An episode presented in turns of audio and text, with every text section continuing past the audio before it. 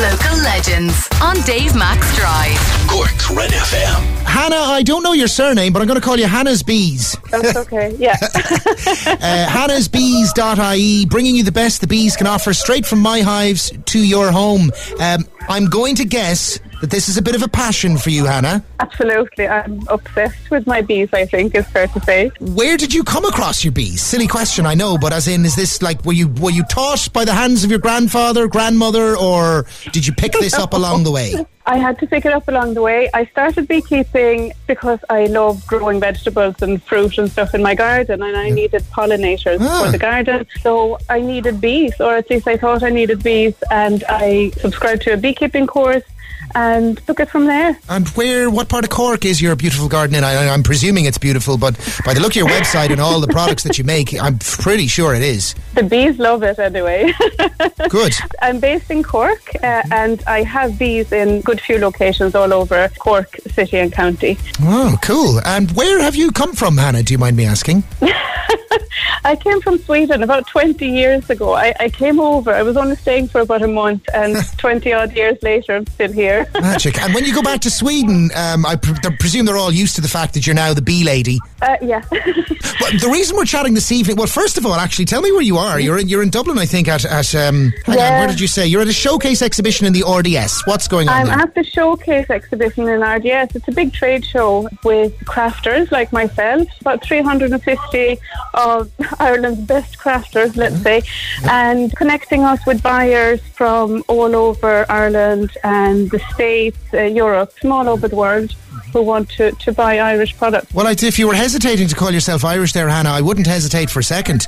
You can hear my Cork accent. Certainly don't hesitate to call yourself Cork. Anyone that's doing work that's as good as yours and delivering products that are as good as yours, I think we're only too happy to claim. And they've claimed me, after all, so if they'll claim me, anyone can get in under the door. There you go. And my bees are definitely Irish. Yes. So that's an important thing for me as well. I keep native Irish honeybees because they are best suited to our environment. You know, they're Cork bees, really. Nice one. You're featuring on the Changemakers series. It kicked off today with Brian McCarthy of Cork Rooftop Farm. There's more of it out on air and in full online on redfm.ie tomorrow with the story of your business, really. And it's, I suppose, we're just sort of showcasing those who are spearheading.